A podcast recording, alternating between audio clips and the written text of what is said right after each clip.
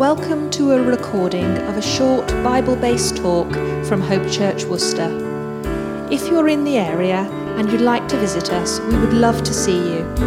We meet in our building called the Granary, which is located in the centre of Worcester. Quick panic then. I lost my file with my notes in. Thought it's going to be a really quick morning. Rats. You're all thinking, no. Oh, good. Well, if you've got a Bible, perhaps you, we're going to read a few verses from Galatians chapter 5 and then a few version, uh, verses from Galatians chapter 6. And uh, I've been doing off and on, but off for the summer, a uh, little bit of a series on spiritual warfare, and we've been looking under the, under the themes of the world, the flesh, and the devil. We've heard that phrase, I'm, I'm sure, and uh, uh, we've been looking at, at the flesh, and this is the last little bit of that. But we'll, we'll read. Uh, really, what I want to talk about today is um, it sounds grand, doesn't it? Spiritual warfare. It sounds all kind of a bit up in the, up in the clouds. Uh, but really, it's very down to a subject. And, and, today, I want to talk about the warfare of our daily choices that, uh, that spiritual things are really very down to earth. What, what do we choose to do today, tomorrow? How do we respond? What do we choose to do? What do we choose not to do? And that kind of thing. So that's, that's where we're going. So Galatians 5, and we'll begin reading at verse 13. You, my brothers and sisters, were called to be free. Christianity is not loads of rules and regulations. We're called to be free. But, says Paul, don't use that freedom to indulge the flesh. Oh, I'm free from rules and regulations. Oh, I'll sin my head off. Give God more opportunity to be gracious. No, no, no, he says, don't, don't indulge the flesh like that. Instead, serve one another humbly in love. For the entire law is fulfilled in keeping this one command love your neighbour as yourself. If you bite and devour each other, watch out, or you'll be destroyed by each other. So I say, live by the Spirit, and you won't gratify the desires of the flesh, because the flesh desires what's contrary to the Spirit, and the Spirit what's contrary to the flesh. They are in conflict with each other, so that you don't do whatever you want. But if you're led by the Spirit, you're not under the law. The acts of the flesh are obvious sexual immorality, impurity, debauchery, idolatry, witchcraft, hatred, discord, jealousy, fits of rage and selfish ambition, dissensions and factions and envy, drunkenness and all orgies, and the like. I warn you, as I did before, that those who live like this won't inherit the kingdom of God. But the fruit of the Spirit is love, joy, peace, forbearance kindness, goodness, faithfulness, gentleness, and self control. Against such things there is no law. Those who belong to Christ Jesus have crucified the flesh with its passions and desires. Since we live by the Spirit, let's, let us keep in step with the Spirit. Then a few verses from the next chapter, chapter 6 of Galatians, verse 7 to 9. Do not be deceived. God cannot be mocked. A man reaps, or a woman, reaps what he sows. Whoever sows to please their flesh, from the flesh will reap destruction. Whoever sows to please the Spirit, from the Spirit will reap eternal life. Let us not become weary in doing good, for at the proper time we will reap a harvest if we do not give up. So Paul's here talking about fighting the flesh, but he, he says here, um, you reap what you sow. That's a, that's a kind of proverb, isn't it? We, we, you might have heard that in life. You reap what you sow. But Paul's, in the context, he's still talking about fighting against the flesh that we find in the Christian life pretty soon after we become a Christian. We find that there's a bit of a conflict. Sometimes we really want to do what we know is wrong. or we really don't want to do what we know is right. And, and, and there's the, the, the fleshy bit of us, the humanness, the creatureliness bit of us doesn't want to do what pleases God. But on the other hand, there's a conflict on the, on the inside. Ever feel that? I can't be the only one. There's a conflict because on the inside, we really want to do what's right as well. And we really want to pre- please Jesus because his spirit lives in us. So there's this battle And Paul calls it fighting the flesh. It's not an expression kind of used nowadays, is it? But, but it's, a, it's a really helpful concept. It explains what we feel like in life very often. There's that tussle going on in our head or in, in our heart. And that's what he's talking about. And this morning I want to talk, as I said, about the warfare of our daily choices and use this, this concept where Paul brings it really down to earth and just says, well, you reap what you sow. And that's, that's true in life, isn't it? If you sow one kind of seed, something else doesn't come up. You reap what you sow. And he's talking about our daily choices to respond to God or kind of not to respond to God, to respond to what we want to do. And that, that kind of thing that goes on with it in us. And he says if we sow to the Spirit, doing what God wants, then that leads to a quality of life that he calls eternal life. We start to experience that now. We can grow in it over the ups and downs and the struggles of life, and it continues forever. So that's what we're talking about. You reap what you sow. Now, really, this is nothing kind of drastic. It's really a principle of life, isn't it? If you think about it. The farmer knows you reap what you sow, but, but other people do as well. You, who's heard of the expression cause and effect? I think most of us have probably heard of that. If you do this, that happens. Uh, if, you, if you knock a billiard ball into the side of the table, it comes off at the same angle unless you put a funny spin on it. It's, it's kind of, you do that, that happens. If you do this, that happens. If, if you cut us, do we not bleed? said the poet. It's, it's cause and effect. That's what happens. Have you ever heard the expression, lovers are loved, haters are hated? Anyone heard of that expression? Oh, I thought it was well known. It's just me then. Oh, and now you have. What it means is people, people that love others tend to get loved. People that don't love others tend not to be loved because it's reciprocal. It's, it's, now, of course, you can be really nice to someone and get your head chopped off as well, but, but, but as a general principle of life, that's true, isn't it? Lovers, people who love others, tend to be loved. Those that are full of hate and other people view them like that. You can, re- yeah, we'll all watch, or maybe we won't, won't all watch, judging on the response last time, but I'll watch Christmas Eve, I'll watch um, Christmas Carol, the uh, Muppet version, very profound. And, and I'll re- everybody hates Scrooge. Why do they hate Scrooge? Because he's a miserable old what's it, that's why. Because he's reaping what he sowed. It's, it's, so it's a spiritual thing, it is a spiritual thing, but it's also a principle of life. Those of us, uh, anybody that's been involved in computers, which I'm really, truly drastically bad at, but there's an expression in computing garbage in, garbage out. In other words, if, if, you, if you put rubbish in your programming, it's never going to produce something good at the end. It's, it's all going to go wrong. Why? Because, because it went wrong ages before. It's got a glitch in it. That's a principle of life. J- Jesus put it more profoundly. He said, Give, and it will be given to you. So, so what other people say, you get in what you put out. No, you get out what you put in. That's, it's a kind of principle of life. So you reap what you sow is just a statement about the nature of this world, really, but it's also spiritually true. It's a statement of reality. But if you think about it, it's actually disproportionate. You, you don't actually get out what you put in when you sow. I think most farmers in the UK, if they put in one kernel of corn and, and then this beautiful field of wheat grew, and on the top of every stalk there was one kernel of wheat, yoo they, um, they'd be really disappointed, wouldn't they? They'd be really disappointed because it's disproportionate. Actually, you reap more than you sow. That's the whole point of sowing and reaping. In the financial world, I'm not a whiz at uh, finance stuff, but, but uh, some of us will have heard of compound interest. If you haven't got massive inflation, it works. But uh, you put in and you get interest, and then you get interest on that interest, and you get interest on that interest on that interest, and over many years you think, wow, I don't remember putting that in. Well, well you didn't, but you've reaped what you've sown. You've sown in, and then it's gained, interest, and, and something's happened to it. Now, what Paul's saying is this if you boil it right down, is decisions, our everyday decisions, really really matter. We often don't think like that, do we? We think, oh, it's only me.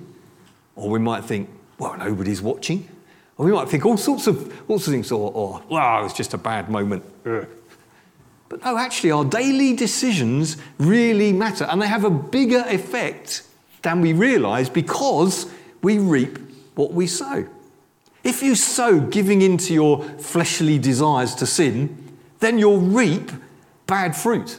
In fact, Paul talks about ending up being slaves. You know, it's funny, isn't it? We think when we do what we want to do, we're free because it kind of feels like that in the moment. But Paul says, no, the end result is you become slaves to those fleshly passions. But if we sow to the Spirit, sow to the things that God's prompting us to be and to do, then uh, uh, we nurture our relationship with God. We're, we're responding to the Holy Spirit. And we reap bit by bit a Christ like character and a close relationship with God. So, so do you get, does that make sense, everyone? Oh, good. That's a relief. So there's a kind of war, an unseen war going on in our lives, very undramatically, day by day by day. Now, we might have big crisis moments, but actually, it's our daily, daily choices that make all the difference. And, and I, have been reading a bit about this, and you know, even the secular world understands this. I was reading uh, about neuroscience. I'm not, you know, it's way beyond me, but you know, every, every, the, the principle is this every time you think or do something, it becomes a tiny bit easier to think or do it. Interesting. Interesting. So that, that's true if we're a student settling down to study. Oh, it's a nightmare. So many other things I'd rather do. It's a, uh, uh, but, but if we settle down to study in a regular way, it becomes easier and easier to settle down and study. But the same is true of uh, your backhand if you're a tennis player. It's, it's, it, you keep doing it, you keep doing it. Have you heard of the phrase muscle memory? We've heard of that, isn't it? So it's constant repetition of an exercise. It becomes better and better. It's, true, almost any skill that you do. Repetition, you get better and better. Actually, it's all in your brain. It's, not really, you know, my muscles actually haven't got any brain cells. There's no muscle memory. A, it's all in your, it's neuroscience. Isn't that amazing? You reap what you sow, the way you, the way you think. How about this? Erich Fromm, who wrote a book called The Heart of Man, he says this. He's a psychologist. He says this the longer we continue to make the wrong decisions, don't think he's a Christian, but it sounds like it. The longer we make the wrong decisions, the more our heart hardens. The more often we make right decisions, the more our heart softens. Or better, perhaps, becomes more alive. I found that fascinating. So, the way, the more we make right decisions, the easier it is to make right, right decisions. The more we make wrong decisions, the easier it gets to make wrong decisions. There's nothing new in that. I found a guy called Heraclitus, who's a philosopher, and he wrote this 500 years before Jesus Our habits become our character. Ooh. That's a really good sentence, isn't it? Our habits become our characters. C.S. Lewis wrote Every time you make a choice, you're turning the central part of you, the part that chooses, into something just a little different to what it was before. It's good, isn't it? But it makes our daily lives and the choices we make more important. John Mark Comer, he's a favourite preacher of mine, he says, We make our decisions and then our decisions make us. It's true, isn't it? We make these decisions, we don't really think about it, we just keep making decisions. But those daily decisions end up forming our character, forming who we are. Why? Because you reap what you sow. And and the, the, frightening truth for me is as you get older, it gets a bit harder to do because your brain's less kind of flexible. So, uh, so if you're young, be godly and practice. And practice makes perfect. You reap what you sow. But all our choices matter because we're sowing our own futures. Let, let's earth it a little bit. This is a bit drastic. Someone has an affair. That's a tragedy. But, but you know, no one ever woke up this morning and thought, I know what I'll do today. That's a, that's a great idea. I'll, I'll be unfaithful to my marriage vows. No, no, that, it's not how it happens. It's not how, actually, it's the end result of dozens, hundreds, possibly thousands of decisions. To work late yet again, to not offer a compliment, to not deal with an issue, to spend more than we had coming in. There's a thousand decisions to, to, to, to, receive comfort from someone we shouldn't receive comfort from. It's a thousand, thousand decisions, and then someone reaps what they sown, and we're, and we're devastated. And the person's devastated as well. Oh, no, how did that happen? You ever said that? I, I, I, I've thought that. How did that happen? The result was, wow, it went back, who knows, only God knows, when it all started with, re- and, and someone's reaped, sadly, reaped, reaped, reaped, reaped what they, sow, what they sowed. Sorry, struggling this morning. How about something, something less heavy going? How about cynicism? We live in a really cynical world. People are cynical about everything. Cynicism's been kind of suspended for 10 days because we're in a period of mourning. But then, uh, then believe me, it, re- it will return because it's a predominant cultural facet of living in the United Kingdom, Western Europe, in our age, sadly. Cynicism. We decide to com- complain. Well, everyone else is in the office. We, we criticise. We're negative about things. It's kind of habit but it becomes a mental habit. And actually, what I've noticed is some people even lose the capacity to live happily. You ever come across someone that's kind of forgotten, forgotten how to be, in, in the midst of pursuing happiness, they've forgotten how to be happy. I'm not talking about whether you know someone's depressed or that's a medical issue, that's a separate thing. I'm talking about cynicism. How about another one on the positive side? What about rejoicing? being thankful. You, you reap what you sow. How about cultivating a culture of gratitude, of thanking God? How about before we went to bed, we thank God for the good things we've seen today? That's a, that's a great discipline. You'd be amazed how many things you, you remember. The good, thank you, God, for the kids saying see ya as they ran out of church this morning. All of those, thank God for a building. Thank God for my breakfast. I didn't have any, but you did. Uh, thank God, whatever it might be, thank God for the good things you've seen today. That, that cultivates an attitude of thanksgiving. How about, how about another one? I, I, I saw a film recently and someone was in a restaurant and, and paused and, and said, Why don't we just pause and think of all the people that loved us to where we are today? That's a good one, isn't it? That's a great exercise. That takes some time as well. And the more you think about it, the more you think, more people you think of. But that, that cultivate a, a, an attitude of thanksgiving, and over a period of time, you become a thankful person. I'm, I'm, thinking of my, my dad. My dad had a rotten start to life. He didn't start school till he was, I think, uh, six or seven because they expected him to die. And uh, he, he, lost his mum when he was two. He was brought up by kind of pantomime stepmum, and then to go and live with his grandparents because she couldn't cope with him, uh, and, and, he wasn't being looked after.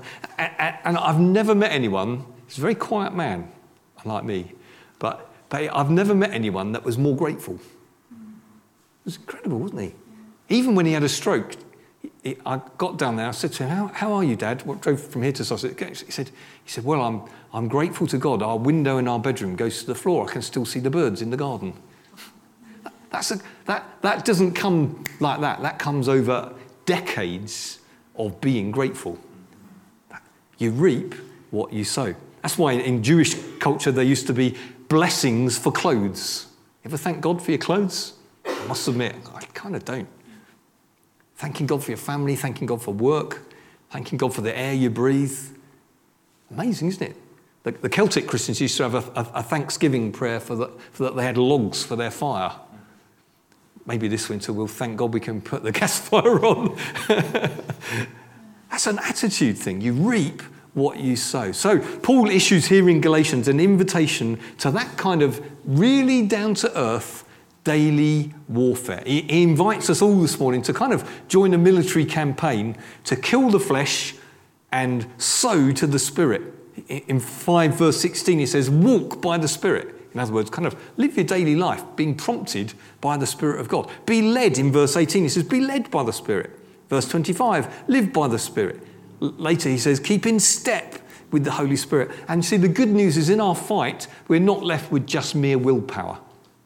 You, you ever tried to live the Christian life by will, willpower? It's knackering. You can't, you can't do it just by, mm, well, I'm going to be, today, I'm going to be perfect. You, you won't get through your toast. Honestly, we need the help of God. Now, we do need to make decisions. That's important. We do need to make decisions because we have choice in the matter, but we're not alone. We have the Holy Spirit to help us. You can't live the Christian life by willpower alone. But as you follow Jesus, respond to the nudges of the Holy Spirit, you can become steadily, maybe slowly, more like Christ, more like Jesus. So that's pretty well the end, but let me, uh, let me give a few so whats. What, what do we do? Well, how about this week we surrender to any nudges of the Holy Spirit? Now, maybe we've become a bit immune. Now, I've got a winter jacket that's so thick, you, you can't really feel any, you just feel hot. It's like wearing a, one of those boiler things.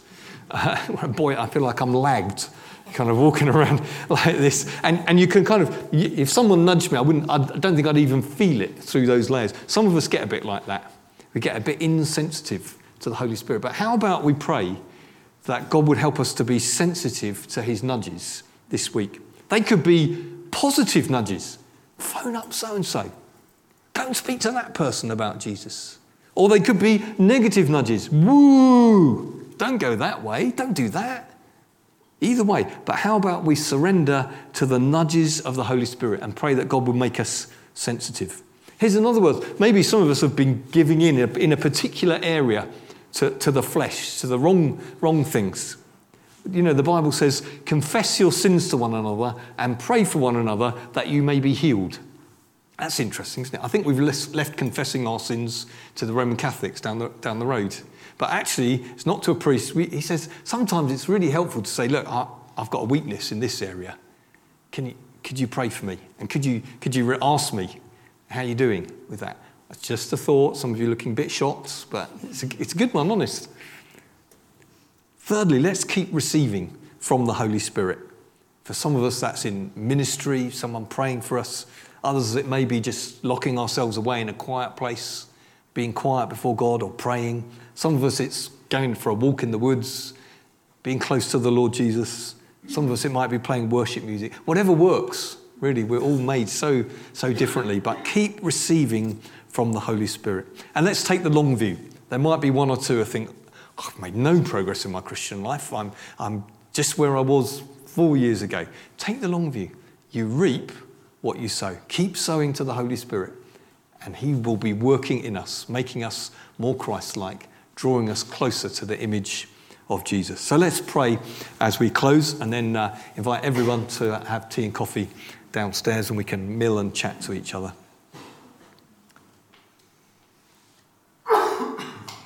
Father, I, I pray for myself and for my brothers and sisters in the room today that you would help us this week to be sensitive to your nudges, whether they're positive or negative. Thank you, Holy Spirit, that you have come to live within us, that we're the temple of the Holy Spirit. We ask you that we would be led by you, that we'd walk by you, we'd keep in step with you this week. And for those of us that have got a bit hardened, we just take the opportunity to say, Sorry. Sorry, Lord, we've, we've, we've become insensitive. We ask you to give us fresh sensitivity, restore us, cause us to make progress in this daily warfare. We ask you, you'd keep filling us with your Holy Spirit, for without you, we can do nothing. But we thank you, it's your purpose to transform us bit by bit into the likeness of Jesus. Thank you that one day we will see you and be like you. And uh, Lord, we ask you that we would please you in the way we live our lives this week. In Jesus' name we pray. Amen. We hope you enjoyed the talk. Further information about Hope Church can be found at www.hope-church.org.uk. Thank you for listening.